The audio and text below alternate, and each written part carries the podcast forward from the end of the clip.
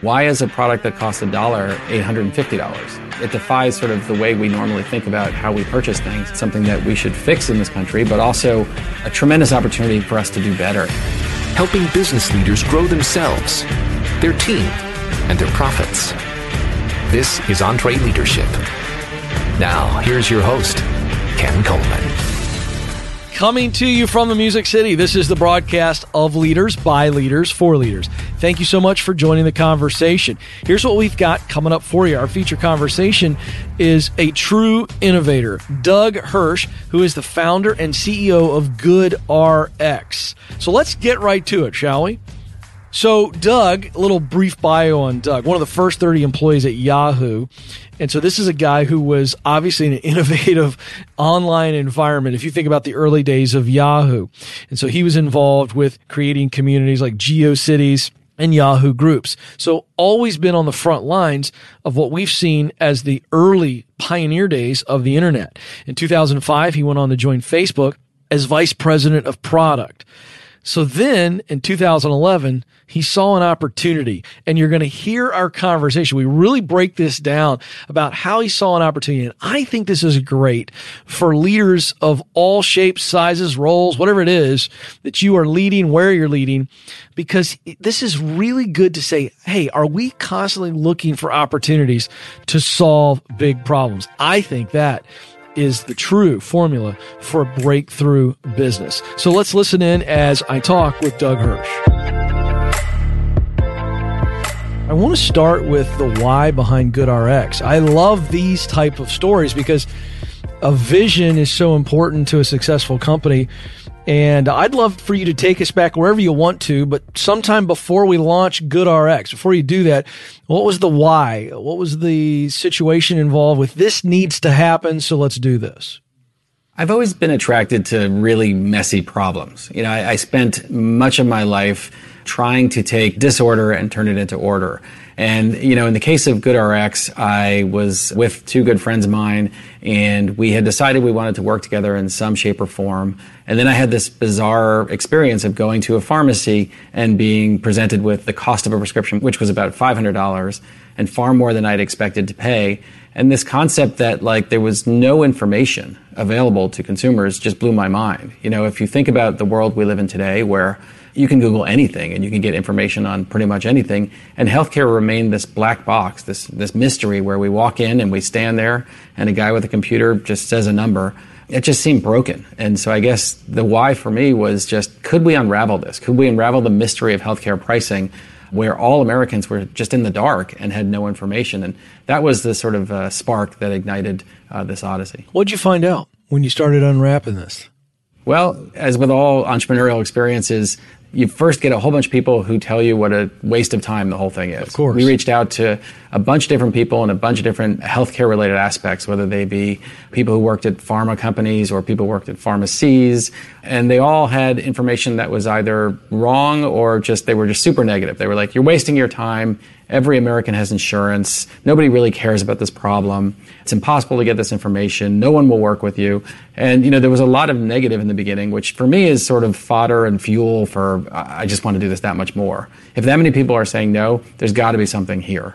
So we also found out that there were about 14 states that had websites that were publishing pricing information. And so we went out to look at those websites, and seven of them didn't work, and the other seven were totally wrong. And you know, it, it's this messiness that I find just addictive, and it, and it was just so fun to get into this process and to take all this uh, both pessimism and misinformation and say, could we do better? You know, because it just seems like there had to be a better way. And I also love being in spaces where there's no competition. I, am not, I'm super insecure. So this, you know, being in a Coke versus Pepsi game where I, you know, we have the same product, I'm just trying to outmarket the next guy. That's not me. I prefer to take wide open spaces and even as messy as they can be and, and try and sort them out. Is it safe to assume that you initially saw a problem and as you go to discover the source of the problem, the vision creates itself? For this company. It's not like you had this whole idea figured out. It's just you had a problem in your brain and it bothered you enough to go look into it. And that's what I want people to hear. You don't have to have this grand vision initially. It's just if there's a passion to solve a problem, go and it's going to take you where you're supposed to go. Is that a fair assumption? You're 100% right. You know, I, I, didn't know much about healthcare when we started this odyssey. I, I used to work at Yahoo and Facebook. I, am not a healthcare lifer. I, I didn't know much about healthcare statistics in this country. I just knew that I was facing something that just was unacceptable. That there's no way that the American consumer, imagine any other product where, you, imagine you walked into a sporting goods store and you said, I want to buy that baseball bat. And they said, well, we can't tell you how much it is until you hand us your card you know, like it just seems so broken. Mm. And for me, it was, I didn't quite understand the big picture of how much we could help the rest of America at that time. When I started digging in and realizing how huge this problem is, and, and of course, how huge the opportunity to help in this country is, um, that's when I got really, really excited. And I think that's what's excited to me and, and ignited me to continue uh, to pursue this is, is, I mean, put myself aside, every American needs help. And it's, it's really that's the passion that drives this. Yeah. So for people who aren't as familiar with GoodRx, I, I want to kind of keep this in the context of where you are on this journey. So you get all these no's and you keep diving into this thing. What what is the source or sources or what's the context that kind of creates this giant behemoth that is just completely out of control, like the cost of prescriptions? Healthcare in America is defies common sense. You know, I think most people are used to fluid marketplace economics in this country. You know, you you buy a product for X and then you sell it in your store for Y. It, that's what we all learned growing up. It's like supply and demand economics mm-hmm. 101. Healthcare doesn't work that way in this country because it's this weird uh, hybrid of for-profit industry and government regulation and insurance and you know and contracts and, and complexity that basically throw all that stuff out the window. I can't tell you how many times I have to explain to someone that, you know, why is a product that costs a dollar, why are they charging $850? It defies sort of the way we normally think about how we purchase things, which is both a terrible thing and something that we should fix in this country, but also a tremendous opportunity that, for us to do better and to try to bring those marketplace economics back into a space that is so um, skewed. And so, in the world of healthcare, as you may know, you have, or specifically in prescriptions, you have pharmacies that obviously sell the products, and you have insurance companies. They're actually called pharmacy benefit managers on the other side, who have these very complicated contracts with the pharmacies. And that relationship can create all sorts of, again, non market based pricing. And so we came in and just said, hey, can we provide consumers with information? One thing I've learned in all my years of working on, on consumer focused things on the internet is people just want information. You know, before we talk about savings, let's just talk about handing someone information so they feel more empowered to make decisions that are in their best interests. And so that's sort of the basis. I can get into more detail, but that's no, I love this because I because I want people to because I think there's some entrepreneurs out there that are listening, and just by listening to your story and learning how this all came about, you just kept digging and kept pushing. So that's the initial thing you weren't trying to solve the cost problem per se. You were trying to get the consumer more aware, which means they're more powerful. Is, is am, am I following this correctly? An aware consumer is a more in control or let's say empowered consumer. Yes. The first version of GoodRx didn't actually have savings information in it. That's what I thought. It was just information. It was just saying, hey, if you go to pharmacy A, you'll pay X, and if you go to pharmacy Y, you'll pay Y. Right. And we didn't know about the existence of many of these tools that consumers could use to find savings. We were literally just out on a, a data grabbing mission. You yeah. know, we were a bunch of engineering and tech geeks who thought, ooh, we can index a few websites and turn it around and make it easier for a consumer to yeah. see that information. So that was kind of phase what one. What was your revenue model in phase one? There wasn't one. That's what I thought. um, you know, I, again, I, I know it may sound sort of flippant to say these things, and oftentimes when you hear these these backstories, people will will color them. In all honesty, we I just we just love this problem. We love that there was. We knew that healthcare was a big marketplace. Uh, we certainly knew that there was lots of room to help real people with real problems. But it was mostly just this data exercise of could we get in and could we decipher these complex contracts and relationships to come up with a really simple thing, which is just to tell a consumer how much their healthcare should cost. And, you know, it seems so obvious in retrospect, but it was so much work and effort to decipher it. And even to this day, we have billions of prices. We have data scientists here. We're constantly working to make sure that we're telling you the exact right price at the exact right pharmacy for the exact right drug. And it may look simple on GoodRx. The underneath is wildly complex. That's right. Well, I think it, would be fun. So take it. So we, you get going and obviously you establish some credibility, right? You got the eyeballs. Consumer's going, okay, I trust this. This is good information. That's your momentum. Just take us through. I don't care what pace you take us because I think this is so much learning and I'll come back and kind of dive in. But I love this story because I think this is the heart of entrepreneurship, solving a problem And I love the crusade mentality. Let me also just congratulate you. I think this is the epitome of a crusade mentality.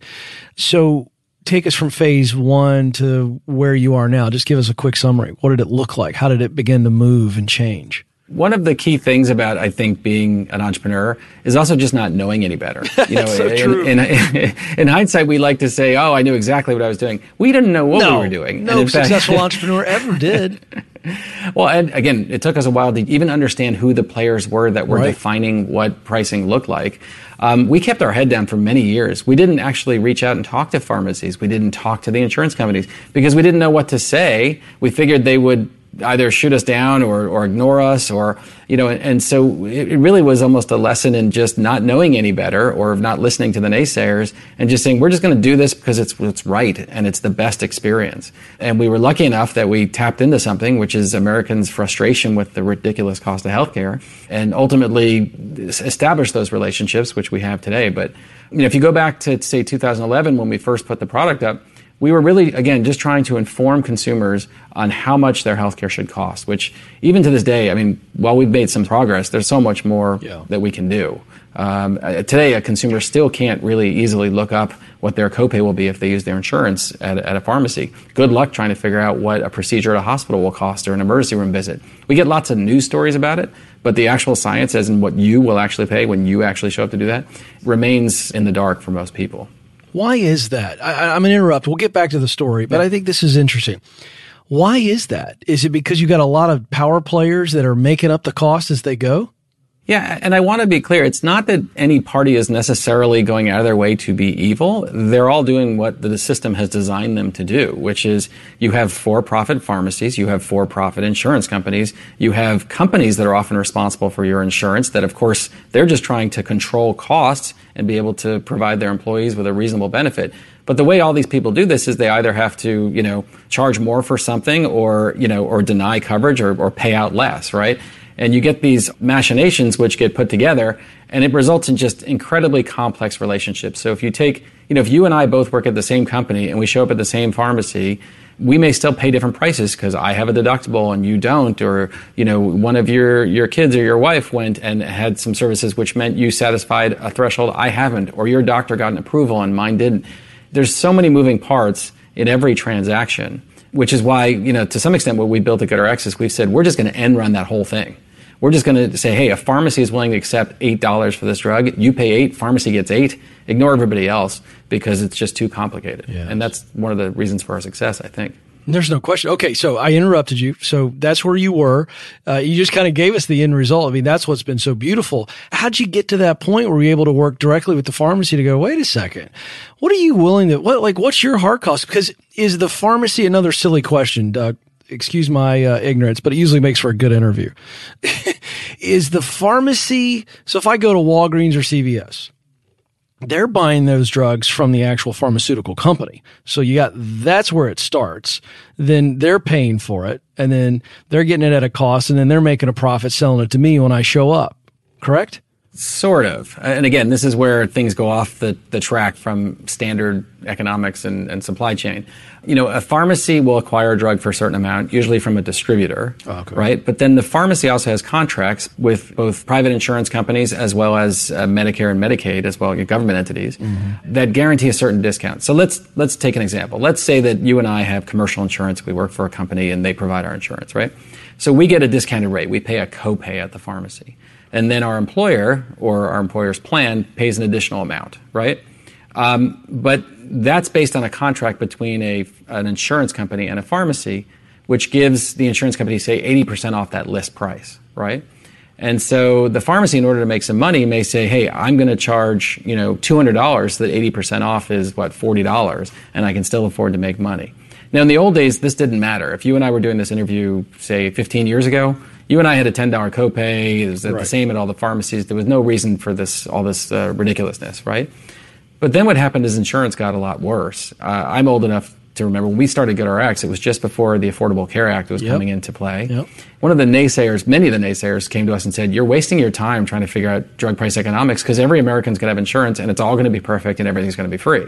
A lot of people actually said that. Mm. As you obviously know, that's not where we're at today. It turned out that while more Americans have insurance, almost every American is underinsured, right? Meaning they often have huge deductibles or the number of drugs that are covered by their insurance plans have, have gone through the roof. And so you end up getting exposed to this crazy, crazy high price that was never intended for a consumer to see. It was just this contractual fluke because you were supposed to pay that $10 copay, but that you're not doing that anymore. And I, I don't want to get too into the weeds because we could talk about yeah, no, I understand. for hours and hours. But suffice to say that um, consumers are being exposed to pricing that was never meant for consumers. CVS does not expect you're going to pay $800 for a $5 drug, but they also can't, they can't on their own say, you know what, you seem like a good guy, we're going to knock that price down. That actually would violate both their contracts with insurance as well as with the government. Mm. And so pharmacies don't have as much control over drug pricing as they'd like to. I, I, understand that. Imagine if you had a store and you, you couldn't charge your own prices, you had to, you know, uh, yeah. play by this, this strange rule book. And so oftentimes they need a third party to help them bring that pricing down to a fair level. That's one of the things we do. Uh, among others. Okay, good. All right, so let's get back to that because the business model is beginning to evolve. But thank you for giving us that. Sure. I, I, think that's really interesting context because again, here you guys are, you're coming in and you've got all this wrangling you're trying to do. So it's already a mess, as you said as we started our conversation. Now you're trying to help unravel it.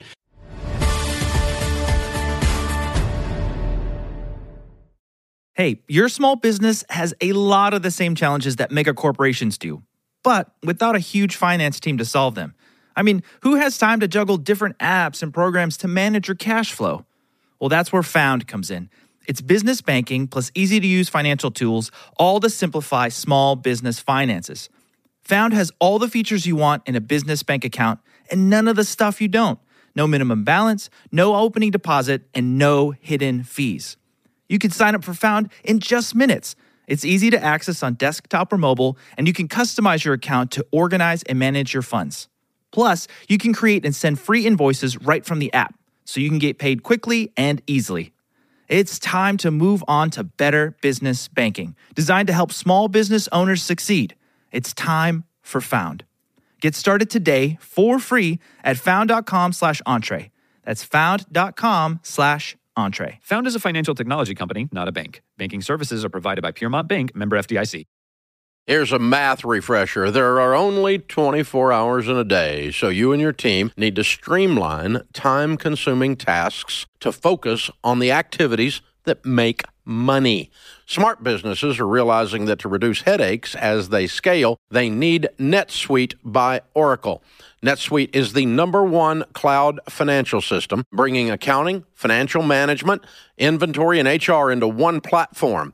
With NetSuite, you can reduce IT costs because it's cloud based. You can cut the cost of maintaining multiple systems because you've got one source of truth. It's a big deal. And you improve efficiency by bringing all your major business processes into one platform, saving time and cutting manual tasks and errors. So join the more than 37,000 smart companies like Ramsey Solutions that have done the math and are boosting their efficiency with NetSuite. And right now you can download NetSuite's popular KPI checklist designed to drive the right behaviors for your business. Absolutely free at netsuite.com slash Ramsey. That's netsuite.com slash Ramsey to get your own KPI checklist.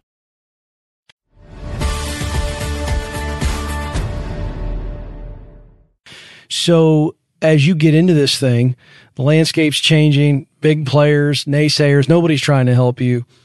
At what point do you realize, okay, the model that we have now needs to evolve a little bit? And then what did you do to go about doing that?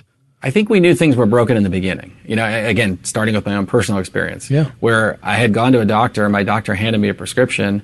We never talked about cost. And then I show up at the pharmacy and it's 500 bucks you know, the average American has less than $400 available in their name. That's right. So imagine the average American gets hit with, you know, a, $500 prescription, they'll just walk away. To be honest, we've seen a lot of data where if it's over $20, the average American will walk away. So wow. we knew the problem was there because Americans shouldn't have to pay that kind of money for their health care. Um, and so we started to dig in and we found out about these, these uh, today, if you go to GoodRx, you'll see them, we call them coupons but these alternative mechanisms that pharmacies and insurers have where someone who doesn't have insurance can get a significant discount, often about 85%. And, but no one had ever deciphered them. There were lots of like marketers out there who had basically said, hey, take this card and show it at the pharmacy and good luck. Maybe you'll save something. But again, it didn't tell you how much and it didn't tell you if you'd save at all. Well, we said, well, what if we can decipher these things? What if we can get all these various programs out there, put them all together, and show the consumer the best way to purchase their prescription? That may be one of these cards. It also might just be a low cash price. So, for example, Walmart has a four and a ten dollar drug list. Some pharmacies have uh, membership clubs, you know, savings clubs where you can sign up and save. We actually power some of those clubs today for some pharmacies. But our attitude was just we're going to bring all the information together, empower the consumer with all the information they need, and then they can make the best choice. And that's what we are today. Okay. I love that. Now, I'm going to dive into some of the leadership stuff because I think the audience has got good context here. And again, you can go do sure. the research on GoodRx and their story and see what they're doing. Uh, but uh, the thing I want to ask first is because I think it comes right out of what we've been talking about. You're a Yahoo guy. All right. So I already bragged on Doug, told you all about his background. So you go from Yahoo to Facebook and now you get in healthcare. I love this because you didn't know anything about healthcare. You didn't need to know anything about healthcare. You guys, one thing that you talk about and you espouse, and I think this is where I want to start here for leaders is that you used language that other people were using. It's just a different context now. So you didn't have to become a healthcare expert. You just were a really good problem solver. Mm-hmm. And so then you said, okay, I got to go learn more about this new problem. But the reality is you had a group of smart people and even you yourself had no experience. Talk about that and how important that is to a startup. Smart people, experience not needed. Let's just have some smart people that know how to talk like everybody else. I think every successful experience I've had in my life has been exactly that, has been surrounded by intelligent people who are just passionate and have the energy to figure something out. You know, the so-called experts that I've run into in my life don't know what they think. In fact, I, I'm constantly checking myself to make sure that I don't walk around acting like I'm an expert in this stuff mm-hmm. because then I'll be that guy that gets disrupted. Mm-hmm. You know, I think even at Yahoo, when I when I showed up at Yahoo, there was no such thing as like an internet product manager because there was no real internet right. until then. You know, even at Facebook, where there was very limited social media and, and, and we were kind of inventing it from scratch you know, the playbook that I've seen work over and over again has just been find a bunch of smart, passionate people and keep attacking the problem and keep hitting it, make mistakes until you end up with something that works. You know, and we could have a long conversation about when to give up. That's a that's a tough one. But I find that when I'm surrounded by smart people, eventually we stumble onto the right answer. Twice now in this conversation, you said you're insecure, which is fascinating. Number one, most people I interview never say that even though we all are. So either you're very transparent or you've mentioned that on purpose for a reason and how that drives you. Since we all have some insecurity, I'm really curious why you've mentioned that twice and how that feeds what you're doing and how you do it. I think that part of entrepreneurship is always feeling like someone is right behind you trying to take your lunch. Okay. Right? Gotcha. And I feel like from the beginning of my career, I'm not saying it's healthy, by the way. It doesn't necessarily lead to a great, a great lifestyle or good vacations. But, you know, I, for example, we have a very active competitor monitoring group of people here at GoodRx. I can remember both at Facebook and Yahoo, we were in a constant panic about who the next person was that was popping up that was going to eat our lunch. You know, you look back and you think, that company, really? That company you've never heard of? Like, you guys are worried about them? We were worried about them. We were really worried about them. And I find that if you, as long as you can channel that energy in the right direction, you get incredible results. It, it builds an urgency. I mean, look, I've, I've been at GoodRx eight years now. I feel more uh, a desire to move quickly than ever because the bigger we get, the more people notice, the more potential competitors, the more questions. To me, that, that urgency and that insecurity build into something that makes an amazing entrepreneurial experience where you just won't quit. I love it. I think your answer ties into what you said earlier is you don't want to get to the point where you feel you're so smart that you get disrupted. I thought that was a very insightful comment you made in passing. Don't miss what Doug said there. But you know, if I can throw out, yeah. what, what, what, I find interesting these days is, you know, now I, I run a company of almost 200 people. And what I'm trying to learn, to be honest, is a different skill these days, which is to realize that I don't have all the answers. Right. I'm actually spending a lot of time these days keeping my mouth shut mm. because there are a lot more smarter people here than I am. And my way is not always the right way.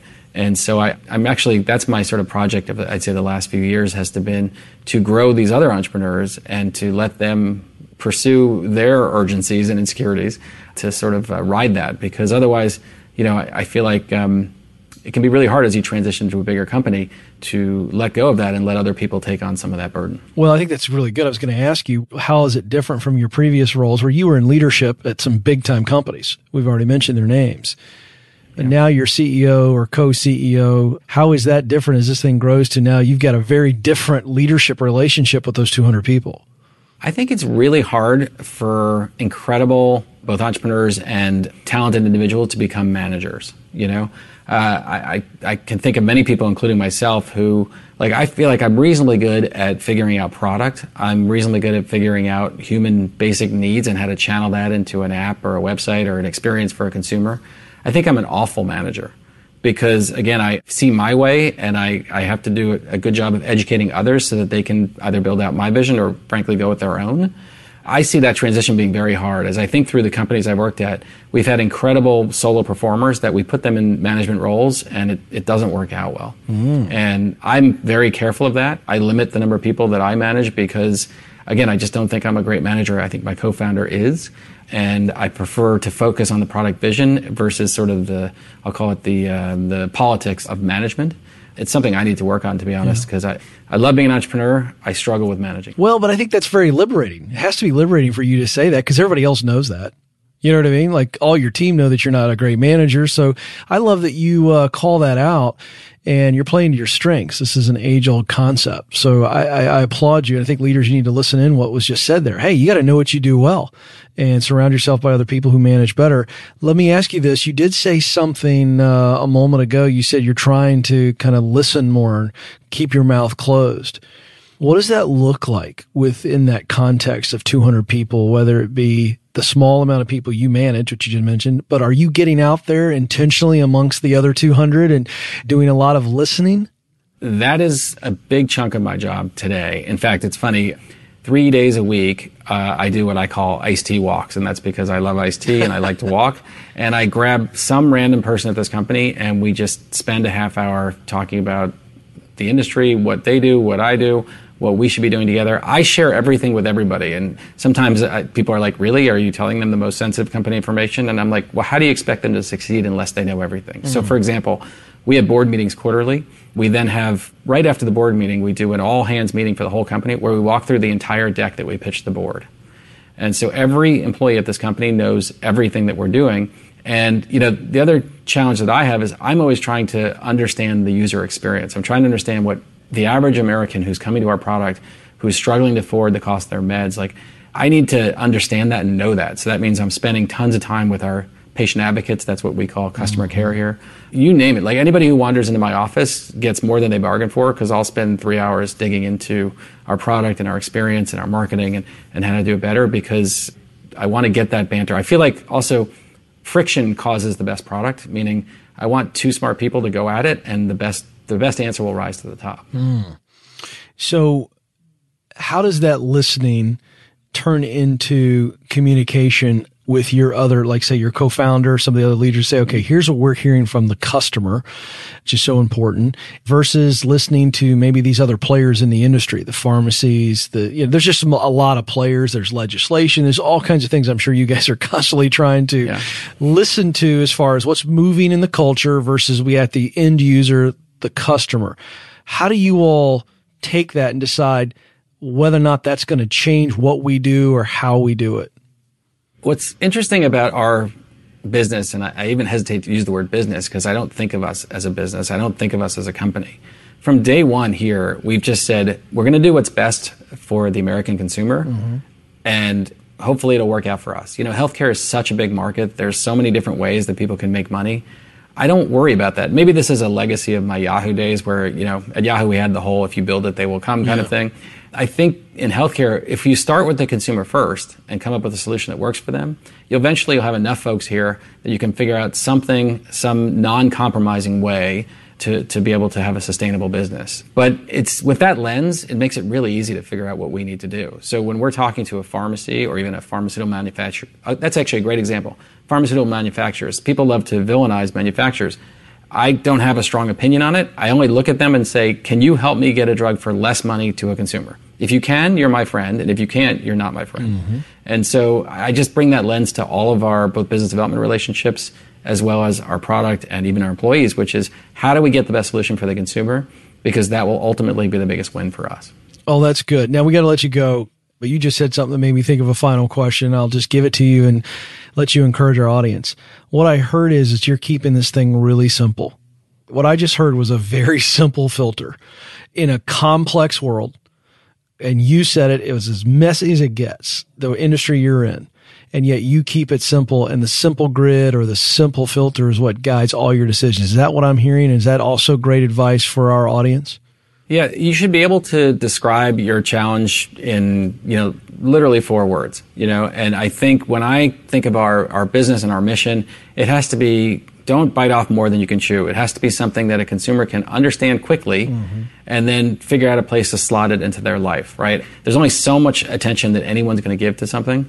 And so we need to be able to solve a core need, a, a need that a consumer definitely, you know, values deeply and do it in a way that's simple and straightforward where a consumer's like, why didn't this exist before? And that's that test that we use and it's worked out for us so far. He is Doug Hirsch. He is the co-founder and co-CEO of GoodRx. Doug, uh, I know you got a million things going on, and your time is your most valuable commodity. And so we want to tell you that we very much appreciate the time you spent with us. We're much better for it, and we want to say thanks. Thank you so much. Appreciate it. Big thanks to Doug Hirsch for hanging out with us. I had the sense talking to him the whole time. He was very engaging. That his brain is always thinking about big, big things. And uh, really fun to talk to a guy like Doug who is trying to do something that could shape the entire consumer landscape. That's how big GoodRx is. And I took away a lot from that. I think that may be a listen two or three times to pick up on some of the things that he said. Really, really good stuff. All right. Speaking of good stuff, did you think it was good stuff? Now we told you about this. Each podcast now, we are providing a link in the show notes. So this episode show notes has a link for you to give us feedback. And we also want you to consider rating and reviewing this episode and the entire program wherever you listen to podcasts. So this helps us spread the word. So if you like the program, go give us a rating. If you like the program and you haven't subscribed, hit that subscribe button. And if you like the program and would tell others to listen, how about clicking that share button? It's right there as you're looking at the episodes. You can share with one click to people that you think might enjoy the episode. So, all those things I just told you about, it's all about your feedback because we want to serve you. If you aren't happy with what we're giving you, then we won't continue to be able to do the program because it is for you. So thank you so very much. On behalf of the entire EntreLeadership team, we truly value. Thank you so much for listening. We'll talk with you again very soon.